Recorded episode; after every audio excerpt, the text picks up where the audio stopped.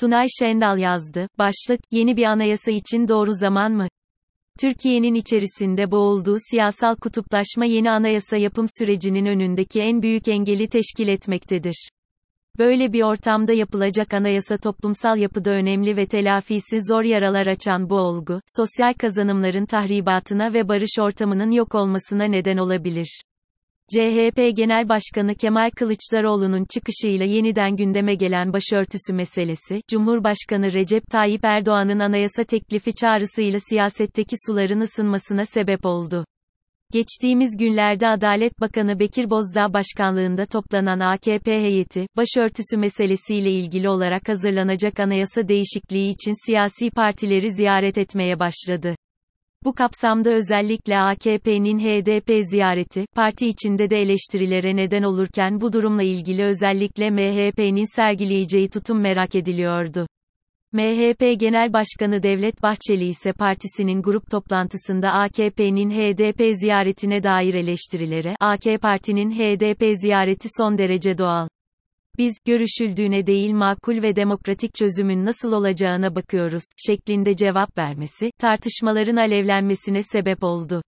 Cumhur İttifakı'nın tutarsız davrandığını dile getirenlerle birlikte AKP'nin bu adımını, arasına mesafe koyduğu muhafazakar Kürt seçmeni yeniden konsolayt etmek için yürütülen bir adım olarak değerlendiren yorumlar ve açılım sürecinin yeniden gündeme gelmesine varan değerlendirmeler hafta boyunca tartışıldı.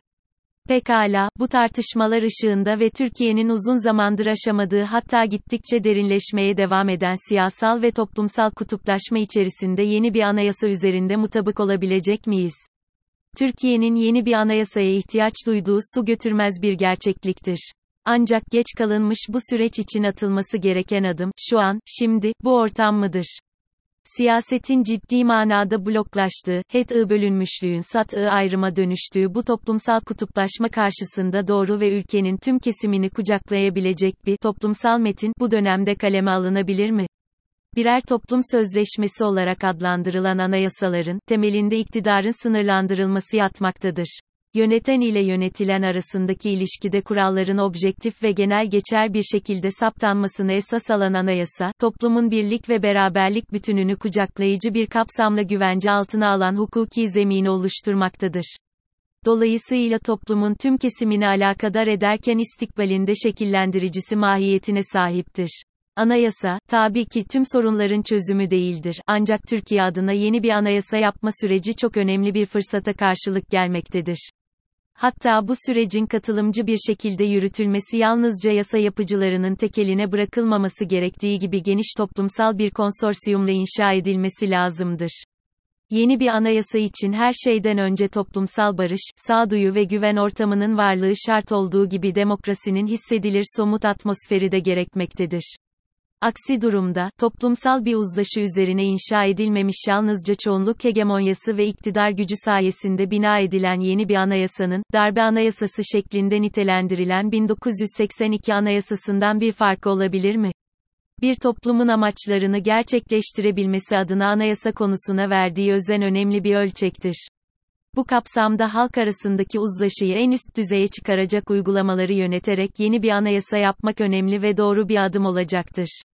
Lakin Türkiye'nin içerisinde boğulduğu siyasal kutuplaşma bu durumun önündeki en büyük engeli teşkil etmektedir.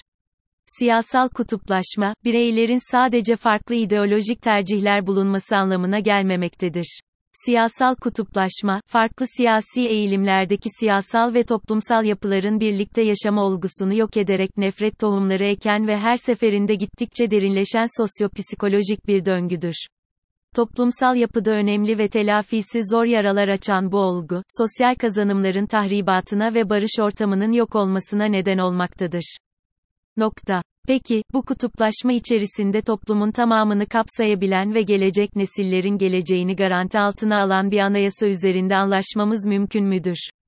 Bırakın anayasayı, daha siyasi partiler arasındaki anayasa görüşmelerinde dahi kim, hangi parti ile neden, nasıl görüştü, tartışmaları içerisinden çıkamadığımız bu fikri kısır döngü bu duruma müsaade edebilir mi?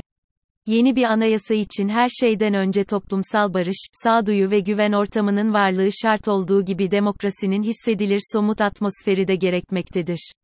Aksi durumda, toplumsal bir uzlaşı üzerine inşa edilmemiş yalnızca çoğunluk hegemonyası ve iktidar gücü sayesinde bina edilen yeni bir anayasanın, darbe anayasası şeklinde nitelendirilen 1982 anayasasından bir farkı olabilir mi?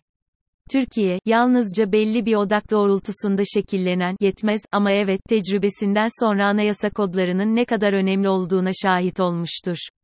Bu sebeple yeni bir anayasa konusunda atılacak adımda izlenecek en önemli ve ilk noktanın toplumsal mutabakatın sağlanması olduğunu hatırlamamız gerekmektedir. Şimdilik bu ortamın sağlanması uzak bir ihtimal olarak görüldüğünden, yeni bir anayasa için doğru bir zamanlama olmadığı gerçeği de aşikar bir durumdur.